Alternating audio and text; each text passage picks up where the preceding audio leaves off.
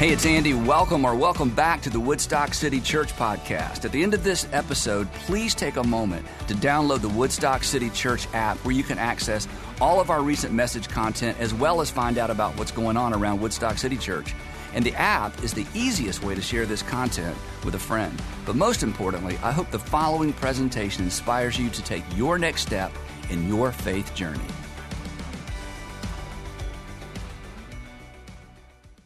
So here is what might be an uncomfortable question for some of us, and an interesting and maybe even helpful and surprisingly honest question for others of us.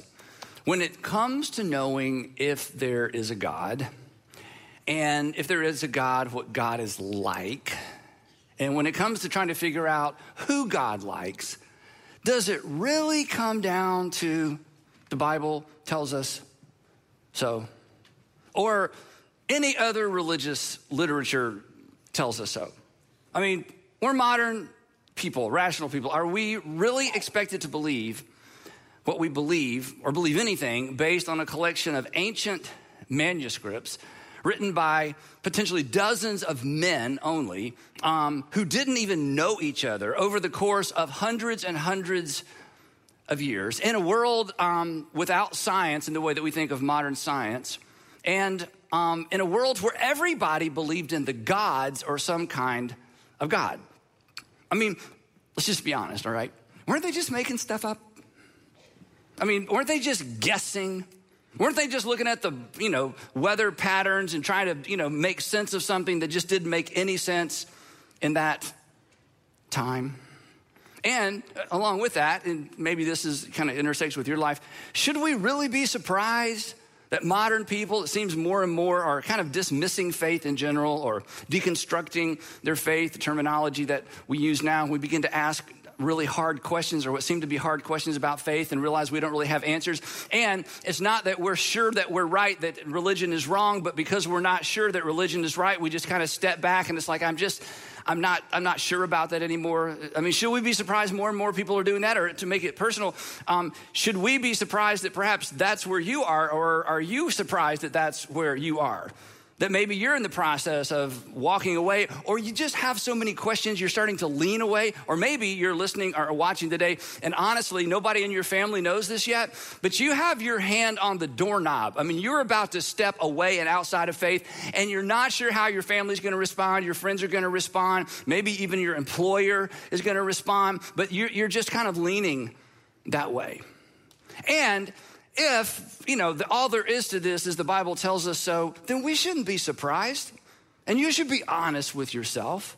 I mean, if in fact the Christian faith balances precariously on the edge of ancient declarations of superstitious men, well then, why not? Why not? But as it turns out, and the reason we're talking about this, and maybe this is new, or maybe this is a reminder, or maybe it's just something you've heard before, but you need to hear it again, or maybe it's the thing you've always believed, but you need some more terminology. The truth is, Christians are not expected to believe what we believe based on a collection of ancient manuscripts written by men who never met each other over the course of hundreds of years in a time when everybody was superstitious and everybody believed in the gods and there was no modern science. That the foundation of our faith, and we talk about this a lot here, the foundation of our faith is far more substantial than that. It's far more sustainable than that. It's even, as we're gonna discover, it's even investigable, which is actually a word. I don't like it. I like the word investigatable, but as it turns out, that is not actually a word. And the people who keep me between the lines grammatically said, you can't use your word. You have to use the actual word. So this is it. So the good news is the Christian faith is investigable, which means we are invited to kick the tires. And you're invited to ask those hard questions. And as those of us who are Christians, we don't have to look the other way and shrug and go, I don't know, it's a mystery. As soon as we start talking about faith, we just have to take it by faith, which when you say that, even when you think that, there's something on the inside of you that says, you know what, that kind of works for me, but it's not working for my son-in-law, and it's not working for my daughter, and it's not working for the people at work, and it's not working for the people who ask me those hard questions, but it's just what you got, it's what we were raised with, it's basically what we were told.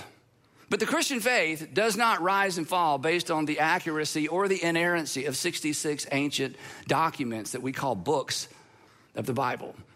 It rises and falls on the identity of a single individual, Jesus of Nazareth.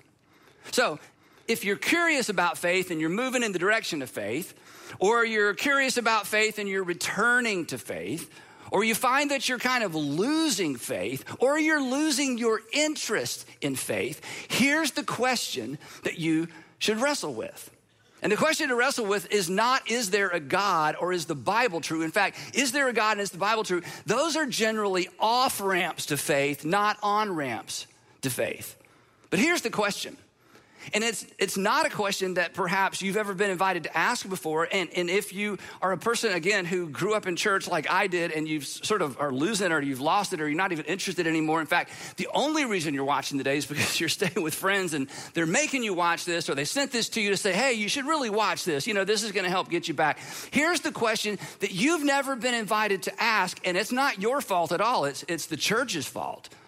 The question to ask when it comes to, is Christianity something even worth taking seriously or even worth considering? The question is this: is Matthew, Mark, Luke, or not and, or John a reliable account of actual events? This is the issue. This is the question when it comes to Christianity. Is Matthew, the Gospel of Matthew, Mark, Luke, or John, any one of the four, a reliable account of actual events?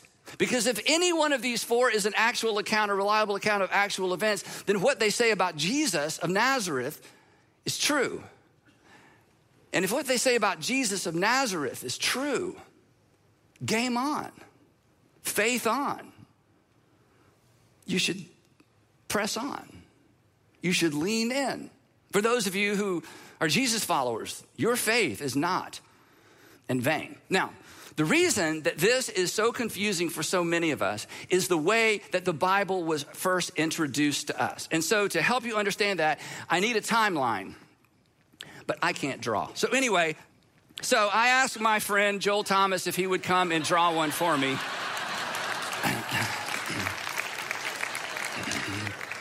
For those of you who don't know Joel, he's the lead pastor at Buckhead Church. He's really good at this, and I try not to hate him for it. But anyway, and just to make sure that I didn't take credit for his work, look, he actually initialed the chalkboard. So everybody, actually, I asked him to do this. Okay, so this is super important, okay? Here is, and if you don't hear anything else today, okay, remember, if you need something on a chalkboard, Joel Thompson, no. If you don't hear anything else today, this is the story of the Christian faith in a nutshell, okay?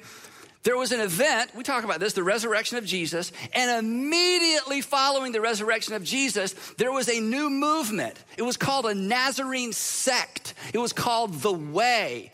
It was the ecclesia, or the gathering of Jesus, that eventually was called the church. And immediately upon these events happening, people who were involved in the story actually documented the events for us. This is where we get the Gospels of Matthew, Mark, Luke, John, and the book of Acts. And all of this happened in the first century. In fact, all of this, it could be argued, I would argue persuasively, that all of this happened before 70 AD, before the temple in Jerusalem was destroyed. So within 35 years, or 40 if you stretch it, from the time of Jesus, something happened. It started a movement, and the movement was documented, you know, as in written down, documented by the people who were part of the movement. And then 300 plus years later, the first Bible was assembled. Now, the reason, and we'll talk more about this in just a minute, the reason this is important is this: the story of Jesus is not a Bible story. The story of Jesus, or the narrative, or the life of Jesus, is why there is a Bible. Jesus is the reason for the Bible. So when we were growing up, somebody gave us the Bible, and there's all kinds of story about David and Goliath. Oh, that's so cool. And then a story about a Red Sea. That's so cool. And then you get to the parts about Jesus, and I'm not sure I understand that, but the miracles, you know, that's so cool. And before we know it, the story of Jesus is a Bible story. It's a story in the Bible. You need to understand, if there had been no resurrection, there would have been no church. And if there was no church, there was nobody to document the story of the resurrection, because the resurrection never happened. Apart from the resurrection of Jesus, there is no Bible. And as we're going to see, the Bible only became a collection of these extraordinary ancient documents because of what happened in the church in the 300 years following the first century. So, if even one of the Gospels or the accounts of Jesus' life is true, then you need to lean in. Okay, enough of that. He's making me jealous. All right, here we go. Take that. So here's the point. Here's what we're going to do. For the next few weeks, we're going to explore one of those accounts of the life of Jesus. We're going to explore the Gospel of Luke. It was named for its author, Luke. Luke was not one of Jesus' disciples, but as we're going to discover, he knew Jesus' disciples and had conversations with Jesus' disciples and James, the brother of Jesus. And the reason I introduced the whole series and the message the way I did is because when we open the Gospel of Luke, this is kind of how Luke introduces his audience to the life in this account of Jesus. Now, we don't know how many times Luke wrote and rewrote the introduction to his account of the life of Jesus, but some of you are writers, and I'm a writer, and when you're writing something important, that first line is so important, isn't it? And sometimes the first word, you want people to read that first line and be hooked, or that first line and just be hooked. And I think in Luke's case, like many of us who write, he wrote and rewrote and wrote and rewrote the first line of his account of the life of Jesus over and over and over. In fact, it's so good that the very first word has historical relevance, and it's so easily passed over because it's in a common word and it's at the very beginning of a sentence, and you tend to just go right by it. So as we begin the exploration of this incredible first century document, the Gospel of Luke, it's written by somebody who interviewed eyewitnesses, as we're going to discover. Here is how Luke, he's a doctor apparently, here's how Dr. Luke, who is meticulous in terms of detail, here's how he began. So here is the first chapter, the first verse, and the first word of the Gospel of Luke. He writes, many. Now, how many is many? 4 is 4 many? 4 doesn't seem like many. 40, well, it depends on what we're talking about, right? Listen to how he begins his gospel. This isn't once upon a time. This isn't a fairy tale. This isn't something he made up. This is certainly not how you begin a lie. He says, many have undertaken to draw up an account of the things that have been fulfilled among us. He says, now, what I'm about to tell you, I'm not the first person to try to get this out right. Many people have endeavored to draw up an account of the things that have literally happened or been fulfilled right here among us. Quick question, don't answer this out loud. Do you know how many will undertake to draw up an account of your life? Not many. That's how many, okay? The only people that are going to even know you existed or know I existed after our grandkids are not many, unless you do something extraordinarily great or extraordinarily horrible, okay? But not many people are going to write up an account of our life. And Luke tells us, he's like, hey, I'm starting this thing out, but you need to know I'm not the only one doing this. Many people have endeavored to get this down in such a way that people can understand and experience through what's written what has happened right here. Now listen, check it out. There are not many people even undertook to draw up the accounts of the lives of famous people from ancient times, or especially the first century. I mean, Tiberius Caesar, who was, Caesar during the life of Jesus. There's not a storyline. You have to piece it together. Pilate, there's virtually nothing. Even Herod the Great, who, Josephus gives us a storyline and, almost a moment by moment account of the life of Herod the Great. But other than Josephus, that's it. And Herod the Great did extraordinary things, but there's just one. But here's a question. Do you know how many detailed narrative accounts we have of the lives of ancient peasants, crucified criminals, even famous first century rabbis? None. We have quotes. We have legendary stories. But I'm just telling you, this is why you got to sit up and pay attention. There is nothing even close to what we find in Luke's presentation of the life of Jesus. But that should cause us to ask a question. Why in the world would Luke bother? I mean, he's a busy guy, lots going on, okay? I mean, food is scarce. This is the first century. Why in the world would he bother to bring us a detailed account of a Galilean day laborer turned rabbi that was executed by Rome, who was, again, rejected by his own people and rejected by the empire. Why even tell us the story? Why is that even a story worth telling? And why would others try to tell us that story as well? Going back to the first word of his gospel, why so many? Why would one even tell us this story? Why would there be four? Why would there be many? And the answer is simple. Because something extraordinary happened. Something that had implications for future generations. But it wasn't just extraordinary. Something good had happened. Something good had happened on behalf of not just the people in Judea and Galilee. Something had happened that was good for on behalf of people for the whole world. And somebody had to tell it. He writes, Many have undertaken to draw up an account of the things that have been fulfilled among us, not among them. This happened. This is why you got to pay attention. This happened in his lifetime. Ancient history was often written by people who lived long after the events, and they would cobble together the different writings and quotes and try to put together, an account of what happened.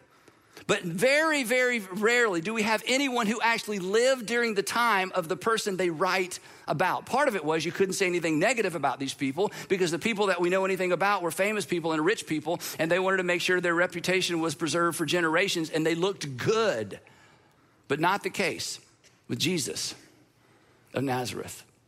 Luke, as we're going to discover, and if you read the book of Acts, he actually knew the men and women who played key roles in the story of Jesus. He goes on. Many have undertaken to draw up an account of the things that have been fulfilled among us, just as they were handed down to us by those, ready for this, who from the first, in other words, when this thing first began, were eyewitnesses and servants of the word. In other words, Luke says, what I'm about to tell you, I got from the eyewitnesses. I talked to the people who were there, and sure enough, read the book of Acts. He knew Peter, he knew John, he knew James, the brother of Jesus. He said, I have interviewed everybody I can because I wanted to make sure there's at least one account that covers all the bases. Then he says this, with this in mind, since I myself have carefully investigated, parakolutheo, one Greek word, carefully investigated. In other words, it means having carefully followed along or having closely paid attention to the events. I myself have done all the research I can, talk to everybody I can. I too have investigated everything from the beginning. This is why Luke brings us the story of the birth of Jesus from the beginning. This is why Luke brings us the story of the birth of John the Baptist from the beginning and the birth of Jesus and the announcement of John the Baptist about Jesus. He said, I've gone as far back as I can, and I want to give you the whole story. This is not once upon a time. This is not a Bible story. This is Luke telling us what happened in his lifetime, and it had to be told because it was extraordinary, and it was good, and it was for the world. And it was for every generation. It is amazing. We don't even think about it. 2,000 years later, we're still talking about Jesus. Are you kidding? Why? Because something extraordinary happened. He says, with this in mind, I myself have carefully investigated everything from the beginning. I too, along with many others, decided to write an orderly account for you. Again, here's my point. This is a point for the day, but it's such a big deal, especially if you're struggling with faith or moving in the direction of faith or you're about to turn your back, okay? Luke is not writing the Bible. Luke didn't have any idea there would ever be the Bible. Luke didn't know if his document would survive the first century. Luke had no idea if anyone would read it other than the person he's writing it for.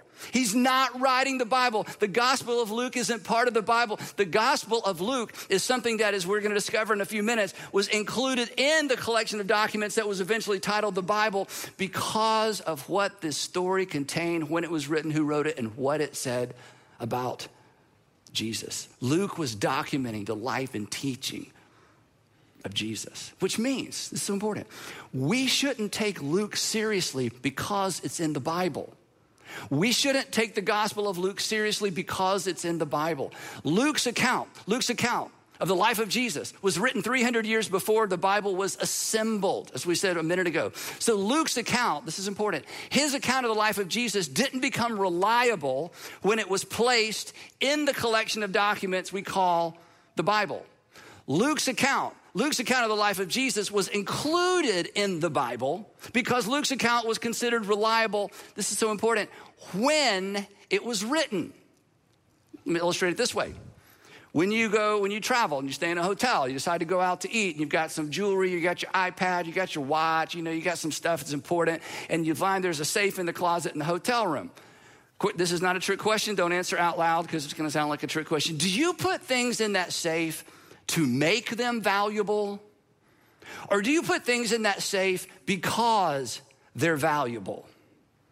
You put them in there because they're valuable. The safe doesn't make them valuable. The fact that you put them in a safe is evidence of the fact that you consider them valuable. So here's the point. Luke's account, this first century account of the life of Jesus, was considered valuable the moment it was written. And it was eventually placed in the collection of books we call the Bible, not to make it valuable and not to make it true, but because it had been considered valuable and true from the moment it was written because of when it was written and who wrote it. So, as you struggle, or if you're struggling with faith, or if you ever struggle with faith and you're like, how could God and evil in the world and all those big questions that we should all be bothered by, we should all ask. Again, we don't ever have to look the other way and just pretend and God's just gonna work it all out, but I dare not look over there and see what's going on with them. When you find yourself in all of that, or if you're considering Christianity, maybe for the first time or the first time in a long time, it really comes down to this. Is Luke lying? Is he lying? Okay, he can't be mistaken. This is when people say, oh, he's mistaken. No. That's what you say if you've never read the Gospel of Luke or the book of Acts. You read the Gospel of Luke and the book of Acts, you may come away with all kinds of theories, but he was mistaken. You can be mistaken about an event. You can be mistaken about a conversation. You can't be mistaken about the story arc of an entire life and what happened for the next 20 years after that story ended. He wasn't mistaken. It comes down to this. He either carefully investigated everything from the beginning or he didn't. And if he did, and there's no reason to think that he didn't, if he did, then my friends, you should lean in. I should lean in. We should lean in because something extraordinary happened, and if it happened, it's good. And it's good for you, and it's good for your family, and it's good for the world. And when you read the Gospel of Luke, and if you read the book of Acts, what's clear? Luke believes what he's written. Luke is absolutely confident that what he documents actually took place because it's based on his conversations with the people who were there.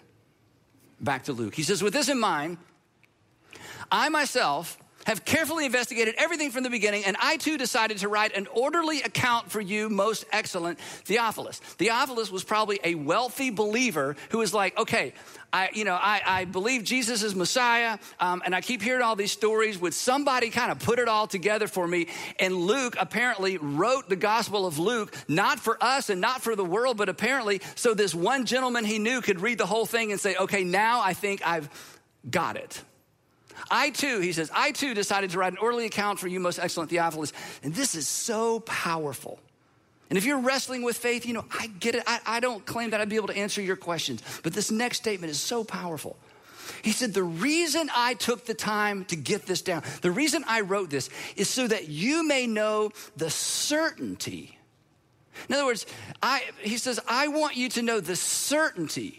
I want you to be secure in your knowledge of the things that you have been taught. Because Theophilus was a believer and he had been taught, and Luke is like, I want to come in behind the things you've been taught and I want to give it context because I want you to have certainty so that he wouldn't be left with the impression and so that you wouldn't be left with the impression and so that you wouldn't be left with the impression that Christianity is all about faith and faith. We just gotta have faith, said not Jesus, okay? We just gotta believe stuff, said nobody who followed Jesus after the resurrection. That Christianity isn't faith in faith, and Luke takes the time to document the life of Jesus so that people in the first century during the time when these events happened would know with certainty what had happened, because their faith would be anchored to an event and ultimately to a person. That Luke wanted to ensure that our faith was anchored to that event, the resurrection of Jesus. That, as we saw earlier, would launch the movement, the church. And then this was so fascinating. This is such fascinating history.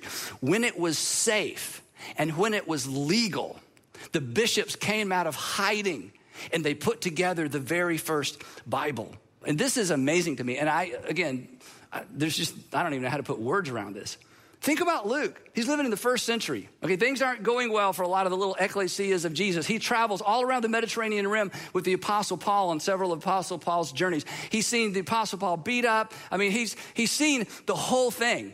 Meanwhile, he's got this document that he's given to Theophilus. I'm sure he had a copy for himself. And he knows that several people have sat down and tried to, create a document that pieces together chronologically the life of Jesus. He had no idea that of all the many that were written and all the many that were attempted to be written, that his would be one of four that would survive. And not only would it survive, here's what happened to it. It was meticulously copied. And then it was distributed to Christians and little ecclesias. And some people memorized this entire document. And then as the years passed, it was demonized. It was collected with other Christian literature. And it was burned. Toward the end of the 3rd century, the very beginning of the 4th century, Emperor Diocletian, he was the last emperor to launch. In fact, he was really the first emperor to launch an empire-wide persecution of Christians at the deepest level. And here's what Diocletian realized. He realized the reason we can't get rid of these crazy Christians and the reason we can't get get our gods to be happy with us is because the Christians aren't making sacrifices, and now the gods are angry, but we'll never get rid of the Christians until we get rid of their literature. Because understand, in the ancient times, pagan religions, they didn't have literature, they didn't have a Bible, they didn't have anything. You just made sacrifices to the gods, you trusted the priest, and you just hoped things worked out. But these crazy Christians, they had stuff written down. This was new.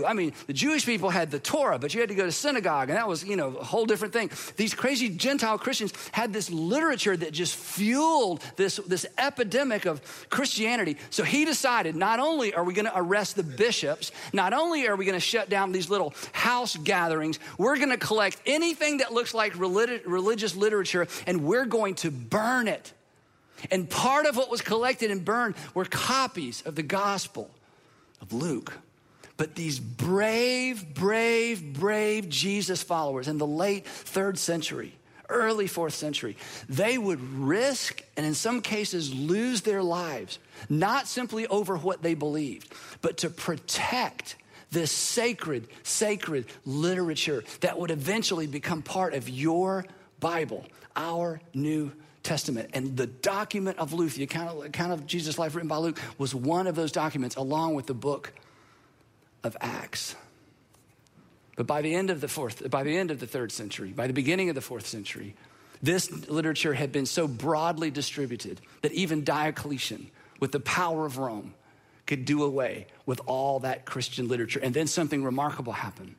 Constantine became the emperor. It's a fascinating story how he becomes emperor. His mother apparently was a Christian. Eventually he has this vision that perhaps you've heard stories of. There's so many different stories, but essentially he lifts the ban. He lifts the ban on Christian worship, and he allows the Christians to come out of the shadows and worship publicly. And when they come out of the shadows to worship publicly, and their bishops and their scholars come out of the shadows, they are able to bring, for the first time in human history, this literature that has fueled this movement that accomplished so much in the first 300 years of Christianity. And they're able to bring out copies of the Gospels and copies of the letters of Paul and copies of the letter of James. And in some cases, they'd already been bundled together, and they bring these out. And the empire that crucified Jesus finances finances the assembly of the very first Bible and the very first Bibles. And Constantine orders, according to one story, that 50 copies be made because he wants all the Christian bishops to be singing off the same sheet of music. They didn't, not really, but they want them to all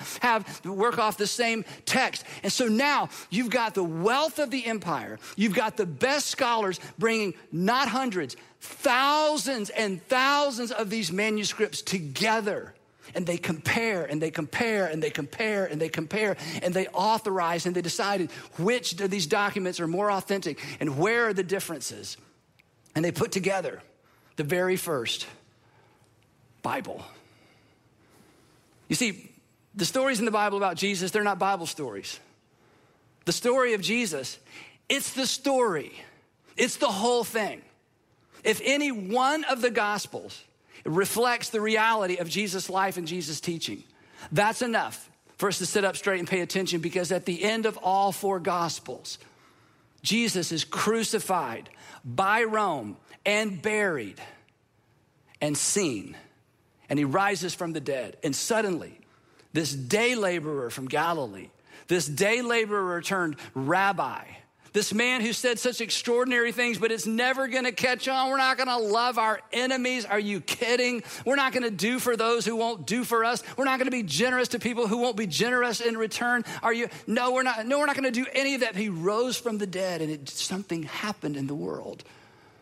And it's why we're here. And it's why we need to pay attention. And it's why if you're starting to deconstruct your faith, I'm telling you, all the things that have fascinated you, that you've now lost your fascination with, when it comes to faith, it really comes down to the Gospels. It comes down to one Gospel. And for the next few weeks, it's going to come down to the Gospel of Luke. So as we wrap up this first in the series, I want to leave you with this. If you choose, and it's your choice, if you choose not to follow Jesus because it's inconvenient, I get that, because it is. Following Jesus will require something of you, and following Jesus will require something from you. It's gonna require you to forgive people who don't deserve to be forgiven. It's gonna require you to forgive people, and you're gonna feel like you're giving them a gift after they've already taken something from you. Following Jesus is gonna require you to be less selfish, less full of yourself. There are times when it's going to be so extraordinarily inconvenient. So it's going to cost you some money. Jesus said more about money than just about anything, way more than he said anything about heaven, because Jesus knew that where your treasure is, that's where your heart is, and Jesus is after your heart. So if you follow Jesus, hang on to your purse and hang on to your checkbook. It's going to cost you when you decide to follow Jesus. And if you decide to follow Jesus, it's going to cost you some time, because Jesus says that we are his body. And as part of his body, there are things we have to do and get to do for each other and for the world. So yeah, if you decide, I'm not following Jesus, that takes too much time, it's too costly, it's too inconvenient, that is a somewhat valid reason not to follow Jesus. However, if you choose to follow Jesus, it will eventually make your life better, and it will make you better at life. That's a guarantee. But if it's too inconvenient, I get that. That is somewhat of a valid reason not to follow Jesus. But please don't choose not to follow Jesus because you don't think there's anything to the story of Jesus. Because in spite of what you heard in college and in spite of what you've heard in culture, there is. So if you don't want to follow Jesus because it's inconvenient, you're right, it's inconvenient. But don't give up on following Jesus because you don't think there's anything to the story of Jesus until you personally, as an adult, investigate the story for yourself. Because the only good reason, really, not to follow Jesus isn't that the Bible isn't true. It's that you decide that Luke isn't trustworthy, that many people did not endeavor to tell and record the story of Jesus, that he did not carefully investigate everything, that he did not talk to the eyewitnesses, that he didn't actually know Peter, and he didn't actually know James, the brother of Jesus, that he didn't carefully investigate everything from the beginning. But if you read it, and you read the book of Acts, you may be convinced. You may be convinced of this, that 2,000 years ago, something extraordinary happened. Something extraordinary for you and for your family and for us and for our culture and for our country and for every single generation. The story of Jesus had to be told, and Luke chose to tell it. And we will pick up his story of the life of Jesus next time in part 2 of Investigating Jesus, How We Know and Why We Follow.